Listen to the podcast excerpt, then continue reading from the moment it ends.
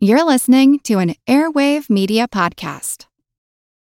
All set for your flight? Yep, I've got everything I need. iMask, neck pillow, T-Mobile, headphones. Wait, T-Mobile? You bet. Free in-flight Wi-Fi, 15% off all Hilton brands. I never go anywhere without T-Mobile. Same goes for my water bottle, chewing gum, nail clippers, okay, passport. I'm gonna leave you to it. Find out how you can experience travel better at T-Mobile.com/travel.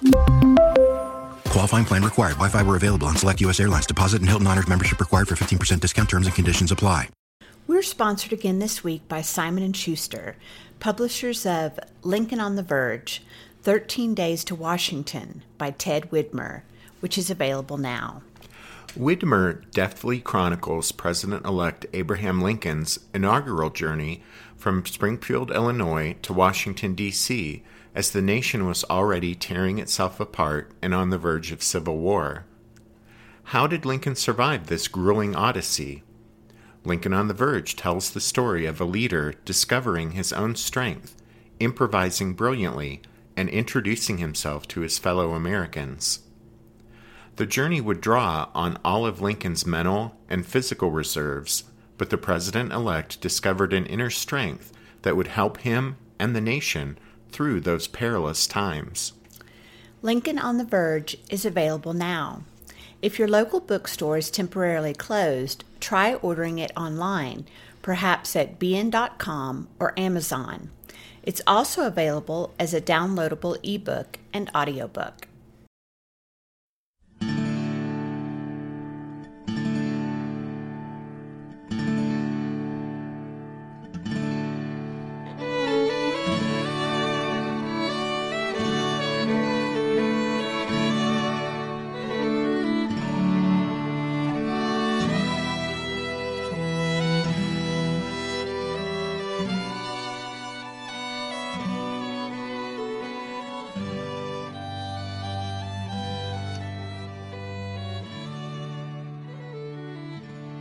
Hey everyone, welcome to episode 321 of our Civil War podcast. My name is Rich. And I'm Tracy. Hello y'all. Thanks for tuning into the podcast. As y'all recall, previously on the podcast, we've said that there were several, or actually 5, subordinate commanders whose decisions, when taken together, resulted in a battle being fought at Gettysburg starting on July 1st. Even though neither Robert E. Lee nor George Meade necessarily intended for that to happen. And out of those 5 men, so far we've looked at 4 of them. Right. So far, as we've seen, there was Confederate Corps Commander Lieutenant General A.P. Hill, who decided to push 2/3 of his corps, about 15,000 men, toward Gettysburg on July 1st, 1863, in order to, in his words, quote, discover what was in my front. And then, also on the Confederate side, was a division commander in Hill's Corps, Major General Henry Heth, who would later claim, quote, the Battle of Gettysburg was by the result purely of an accident, for which I am probably more than anyone else accountable. On the Federal side, there was Brigadier General John Buford, commander of the 1st Division in the Army of the Potomac's Cavalry Corps. Buford rode into town on June 30th with 2 of his brigades, those commanded by Colonels William Gamble and Thomas Devon. Buford decided to fight a delaying action at Gettysburg the next day, July 1st, with the goal, as he said, quote, to prevent the enemy from getting the town before our army could get up. And then, also on the Federal side, was 1st Corps Commander Major General John Reynolds. Since Reynolds was killed shortly after the start of the battle, he unfortunately was never able to complete an after-action battle report explaining the decisions he made on the morning of July 1st. But from his words and actions that day, we can tell that his goal was certainly to keep the Confederates out of Gettysburg and away from the key defensive terrain, just to the south of town, for as long as possible. Before he was killed, John Reynolds sent an aide racing off to Tawnytown with a message for George Meade, telling the Union Army commander, quote, the enemy are advancing in strong force. I fear they will get to the heights beyond the town before I can. I will fight them inch by inch, and if driven into the town, I will barricade the streets and hold them back as long as possible." End quote. Besides commanding his own corps, Reynolds had also been placed in charge of the Army's left wing, so he also sent messengers galloping off to the 11th Corps' Otis Howard, telling him to come up as quickly as possible, and to the 3rd Corps' Dan Sickles, alerting Sickles that fighting had broken out at Gettysburg. And that brings us to the fifth of the subordinate commanders on our list, and it's actually someone we've already talked about quite a bit, since it was his corps that led the rebel army into Pennsylvania, and that, of course, is Lieutenant General Richard Ewell. Really, the last time we talked about Dick Ewell, he had received that recall order from Robert E. Lee, and so was backtracking.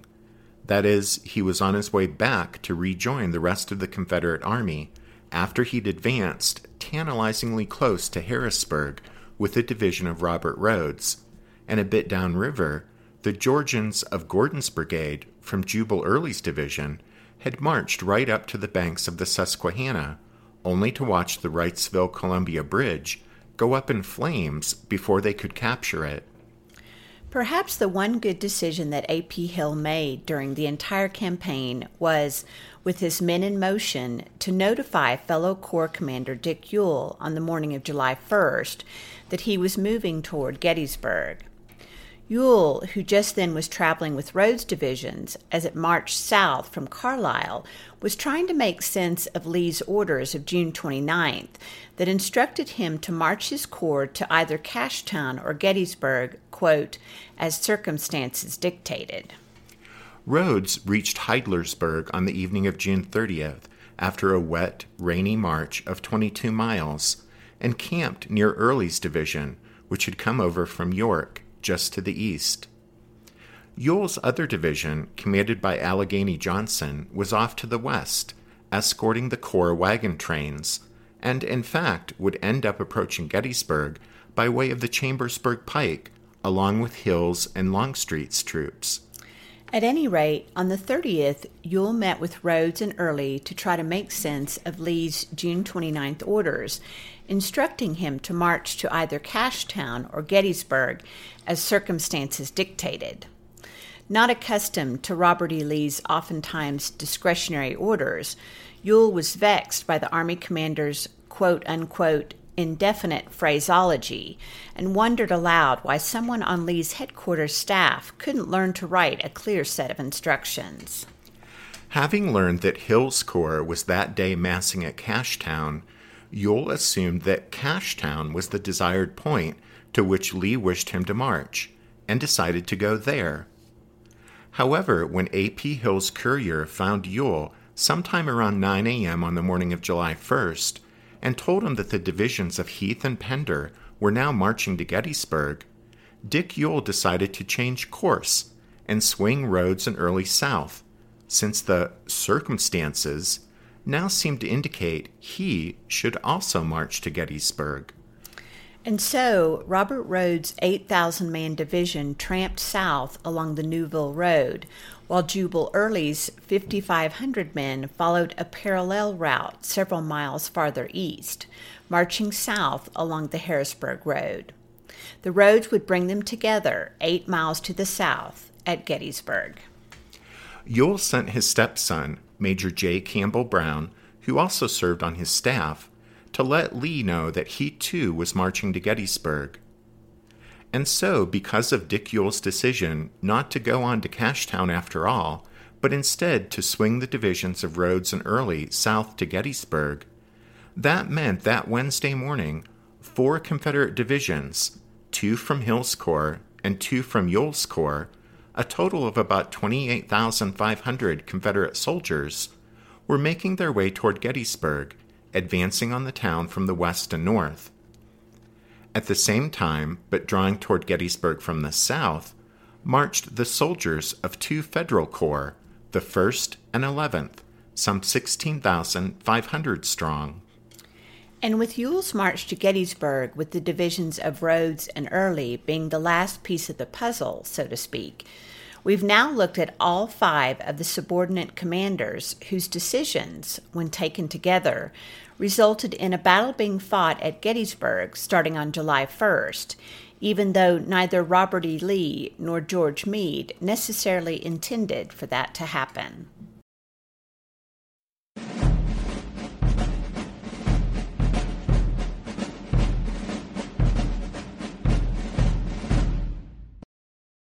Okay, so meanwhile, back at Gettysburg, when last we left the action there, Henry Heth was not going to be denied. Despite the Yankees' stubborn resistance, and despite his orders not to bring on a serious engagement, Heth was determined to push on. As he later wrote, quote, "Blood now having been drawn, there seemed no calling off the battle." But Heth should have called it off. At the very least, he should have broken off the action, halted his advance, and sent word back to A.P. Hill, who was feeling poorly that day and had remained at Cashtown.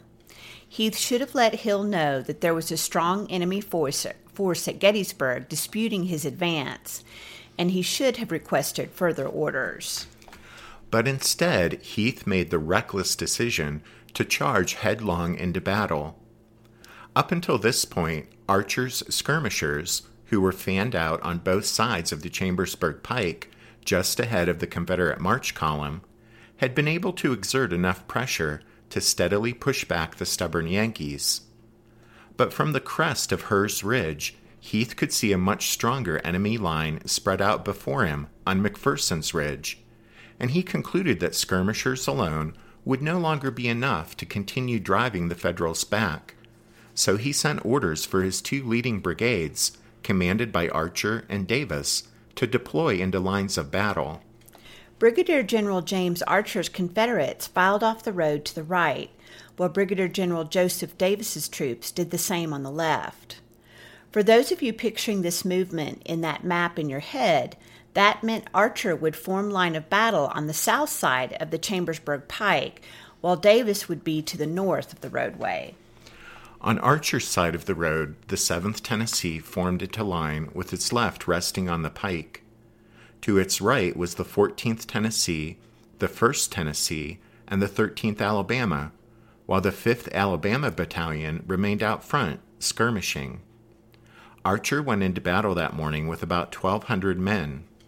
On the northern side of the pike, the more than 1,700 men of Davis's brigade formed line of battle with the 42nd Mississippi setting its right on the road, while to its left were the 2nd Mississippi and then the 55th North Carolina.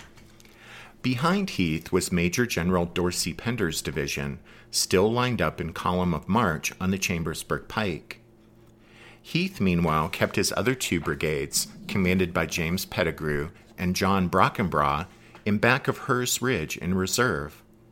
But up front, supporting the advance of the Confederate infantry from Archer's and Davis's brigades, were the guns of Major Willie Peagram's artillery battalion from the 3rd Corps Artillery Reserve. Peagram deployed 17 guns on Hur's Ridge to shell the Yankees across the way. The Yankees across the way were John Buford's Union horsemen, of course, and the only question now was whether they could hold this last line of defense on McPherson's Ridge until the Federal infantry arrived on the scene. To the north of the Chambersburg Pike, the troopers from Devon's brigade would find themselves attacked by Davis's Confederates. Actually, only a small portion of Devon's command resisted the rebel advance toward McPherson's Ridge. This was the 6th New York Cavalry and two squadrons of the 9th New York, supported by a two-gun section from Lieutenant John Califf's Battery A, 2nd U.S. Artillery. The rest of Devon's men were deployed to the north on Oak Hill and on the plain below to the east, keeping guard against the approach of Ewell's Confederates from north of Gettysburg. The dismounted troopers of Gamble's brigade, positioned astride the Chambersburg Pike and south of it, and supported by the other two guns of Califf's battery, would bear the brunt of resisting the Confederate advance.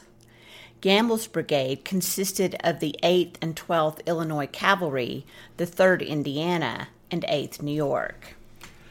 Davis's Confederates, north of the road, pressed Devon's men hard. the 42nd Mississippi and the two Wright companies of the 2nd Mississippi became heavily engaged with the Federal cavalrymen. When Colonel John M. Stone of the 42nd Mississippi dismounted to climb over a stout fence blocking his way, he was shot by one of Devon's troopers. Stone thus became the first regimental commander to fall at Gettysburg.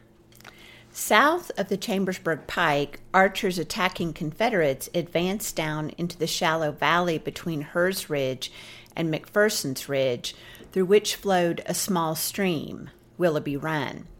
The low ground along the banks of the stream was choked with brush and brambles and boggy in spots. Private E.T. Boland of the 13th Alabama later recalled how, quote, "Just before reaching Willoughby Run, the cavalry began to get stubborn, and our main battle line passed through the skirmish line."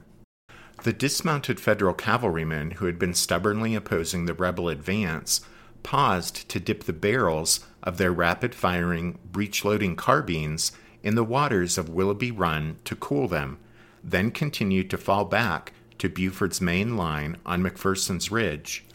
On the Confederate side, having driven the last of those pesky Yankee cavalry skirmishers out of the Willoughby Run thickets and back to their main line on the ridge ahead, Archer's men, according to one Alabaman, paused to, quote, "reform, reload, catch our breath, and cool off a little." 45-year-old Brigadier General James Archer was an experienced veteran officer.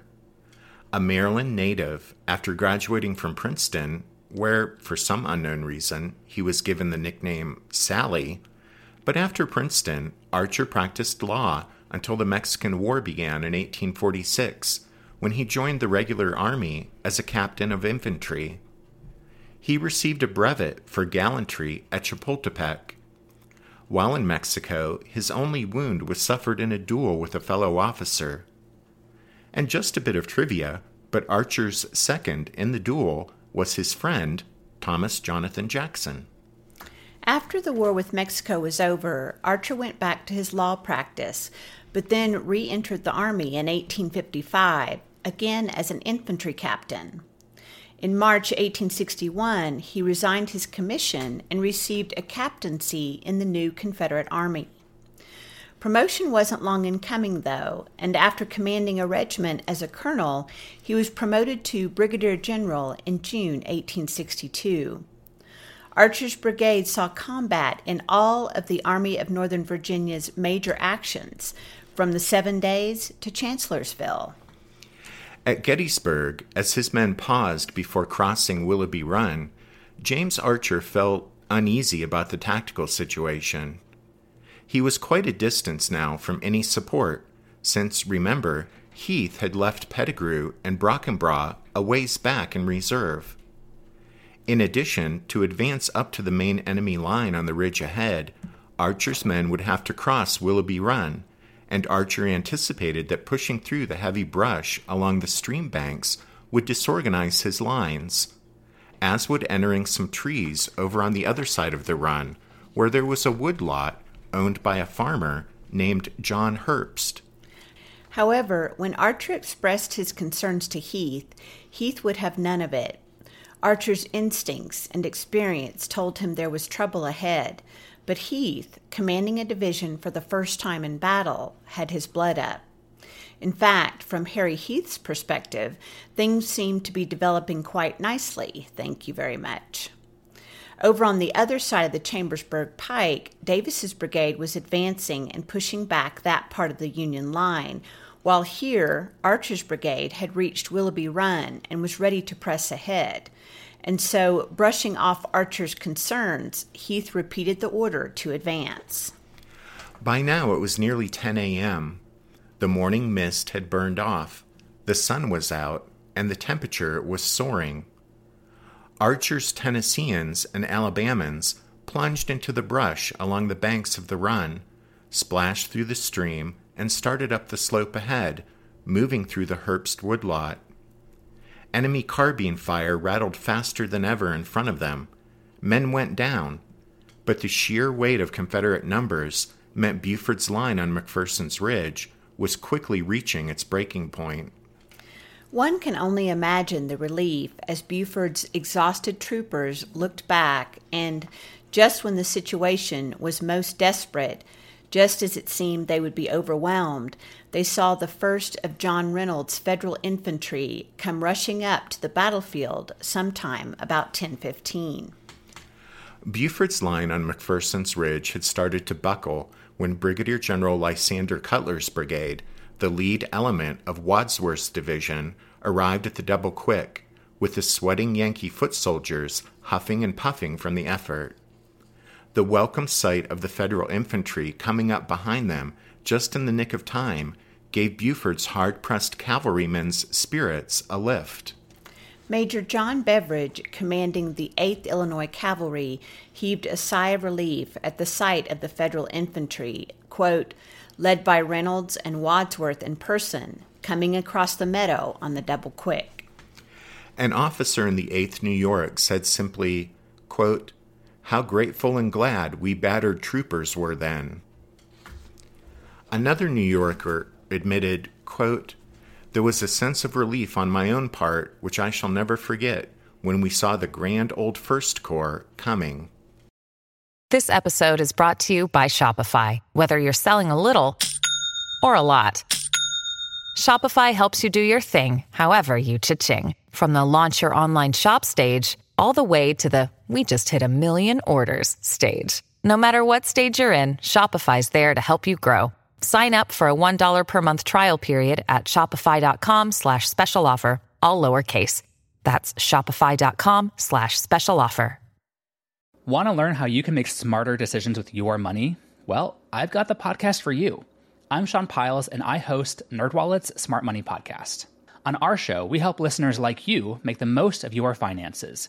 I sit down with NerdWallet's team of nerds, personal finance experts in credit cards, banking, investing, and more. We answer your real-world money questions and break down the latest personal finance news.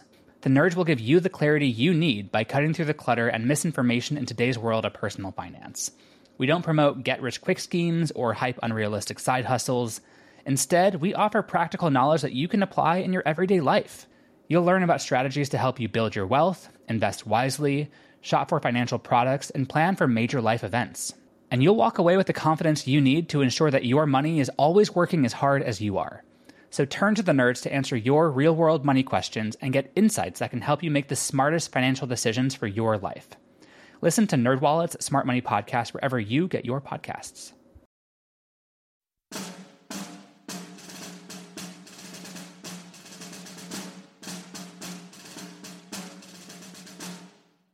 I asked Father how the soldiers would cross the high fence surrounding our garden. I did not have to wait long until my curiosity was satisfied, for the fence fell as if it were made of paper as the men pressed against it with crowbars and picks. I always had a desire to see something of a battle, so here was my opportunity. I quietly slipped from the house to the edge of the woods back of the seminary and was enjoying the awe-inspiring scene when a bullet flew so near my head that I could hear the whizzing sound it made. That and a call from a signal officer on the cupola sent me speeding to the house.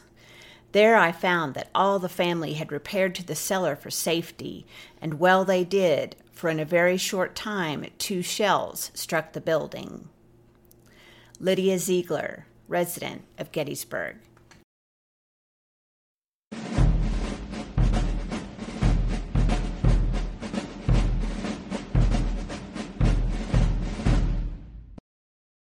Buford's Union cavalrymen had bought just enough time for the 1st Federal Infantry to reach the battlefield.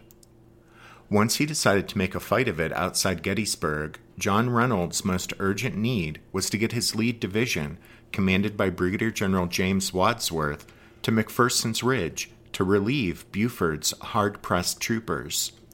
At the head of the 1st Corps column coming up the Emmitsburg Road from the south was Wadsworth's leading brigade, commanded by Cutler, comprised of 1 Pennsylvania and 4 New York regiments.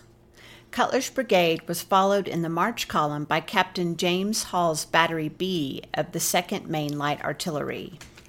At some point, Reynolds had directed Wadsworth to halt his command just south of Gettysburg near the Kodori farm, and await further instructions. When Cutler stopped there, it allowed Wadsworth's 2nd Brigade, the Iron Brigade, to close up behind them. As the men of the Iron Brigade had marched north that morning up the Emmitsburg Road toward Gettysburg, someone started a rumor that George McClellan had been restored to command of the Army of the Potomac.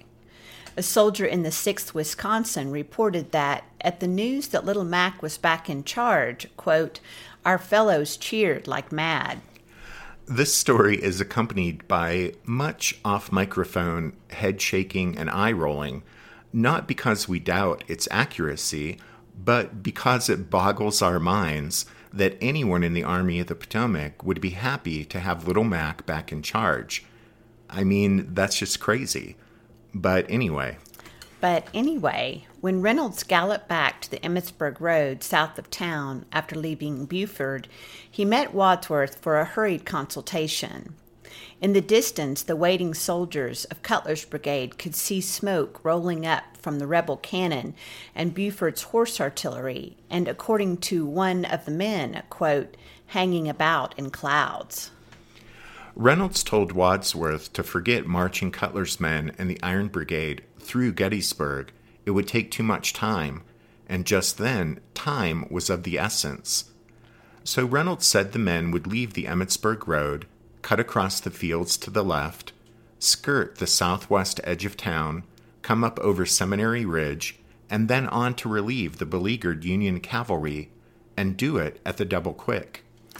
This would be no light jog. On a straight line, Wadsworth's 2 brigades would have to double quick for a mile and a quarter in the heat and humidity just to reach the seminary, and then on to relieve Buford's troopers. But the call, "Pioneers to the front," went up, and hurrying forward, the men wielding the axes and crowbars that would be used to tear down the fences in their way got to work. Soon, Cutler's men were pouring through the breaks in the roadside fences, and off they went across the fields. In his book on Gettysburg, Stephen Sears describes the scene. Quote, "Reynolds directed them to march cross lots with all speed. For a time he sat his big black charger at the roadside cutoff, an inspiriting figure directing traffic into the fields, letting the men see the general who was pointing them to battle. When Reynolds had everyone in motion, he spurred ahead to put Cutler's troops and Hall's guns into position personally."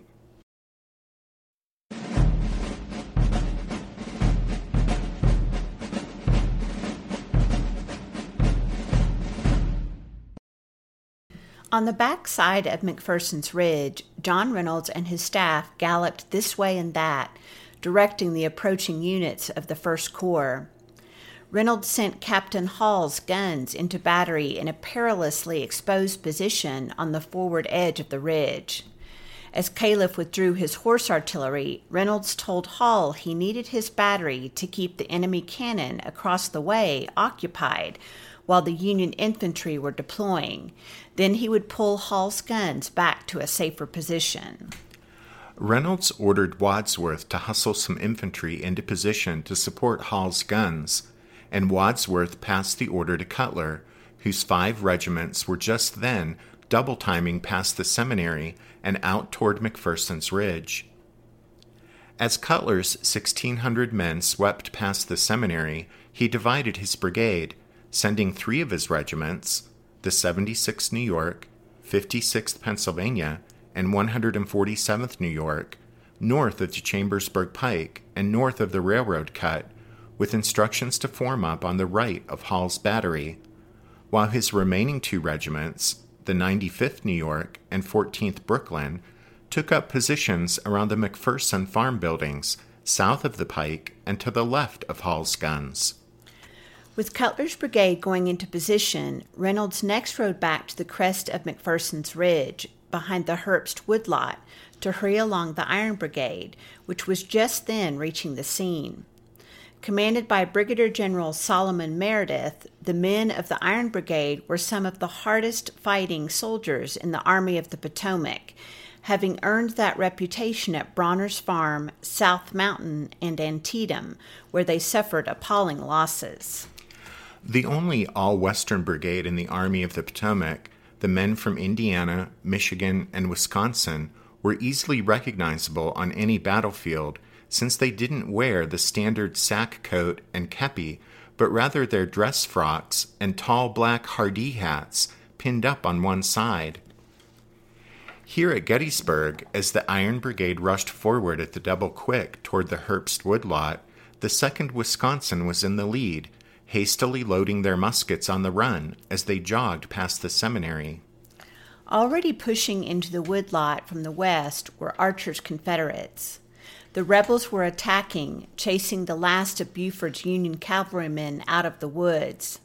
As the 2nd Wisconsin raced forward, there was no time to lose, no time to wait for the rest of the brigade to catch up. Reynolds sent them straight into the woods, and he followed, urging them on. Cattle grazed this land, so that meant the space under the widely scattered, towering oaks was open and free of underbrush. On July 1st, this otherwise pleasant, park-like woodlot was about to be turned into a horrific killing zone. Just as the men of the 2nd Wisconsin entered the Herbst woodlot, a devastating volley erupted almost in their faces. The Confederates had cut loose at a range of just 40 or 50 yards. That volley reportedly struck down a full 30% of the advancing Federals. However, the survivors of that opening blast pressed forward, and there quickly developed a savage firefight, with the two lines standing just a stone's throw apart, there and amongst the scattered trees. For the moment, the men of the 2nd Wisconsin were fighting the rebels alone in the increasingly bullet-torn and smoke-shrouded woods, but coming up quickly to help were their fellow Badgers from the 7th Wisconsin.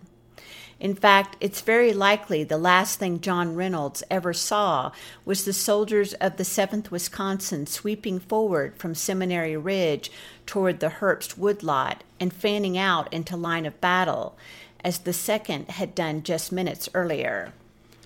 The moment of Reynolds' death was recalled later by his orderly, Sergeant Charles Vale. Quote, "The action had now commenced in real earnest. The general rode along in rear of our line toward the woods on our left, called, I believe, McPherson's, though I heard while in Gettysburg that they belonged to Mr. Herbst. As he rode along, he saw the enemy advancing through the woods. The general saw at a glance that something desperate must be done.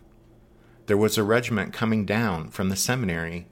He ordered it to forward into line at the double quick and ordered them to charge into the woods, leading the charge in person. The regiment charged into the woods nobly, but the enemy was too strong, and they had to give way to the right.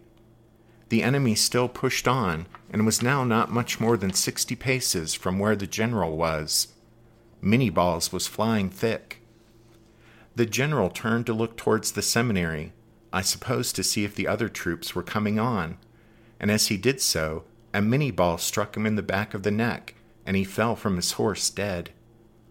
He never spoke a word or moved a muscle after he was struck. I have seen many men killed in action, but never saw a ball do its work so instantly as did the ball which struck General Reynolds. A man who knew not what fear or danger was, in a word, was one of our very best generals.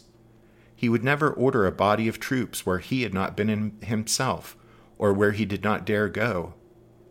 The last words the lamented general spoke were, 'Forward, men, forward for God's sake, and drive those fellows out of those woods.'"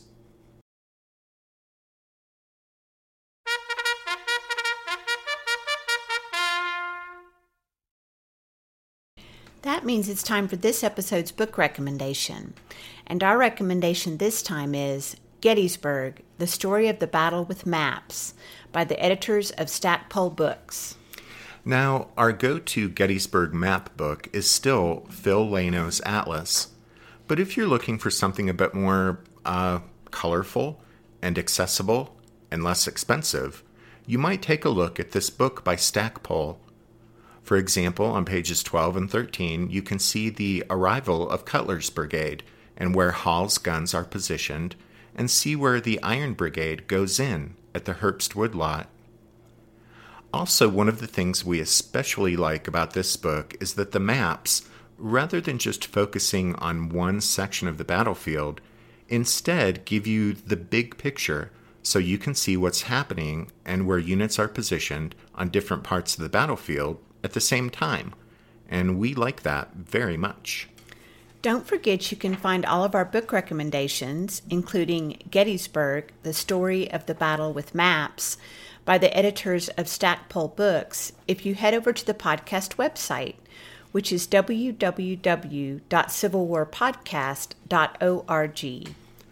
Also at the website, you can find links to the show's Facebook page and Twitter feed, and find our contact information.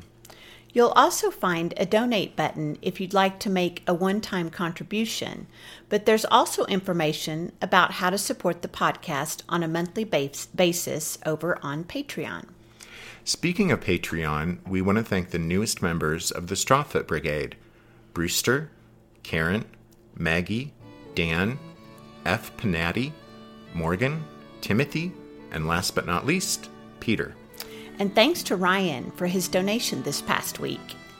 And thanks to all of you for listening to this episode of The Civil War, 1861 to 1865, a history podcast. Tracy and I do hope that you join us again next week, but until then, take care. Thanks, everyone. Bye.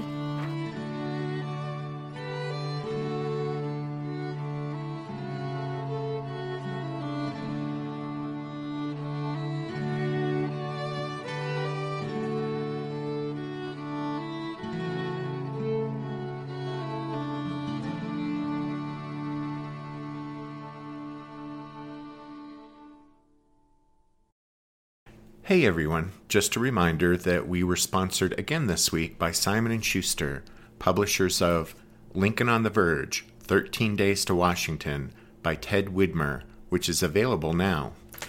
Lincoln on the Verge tells the story of a leader discovering his own strength, improvising brilliantly, and introducing himself to his fellow Americans.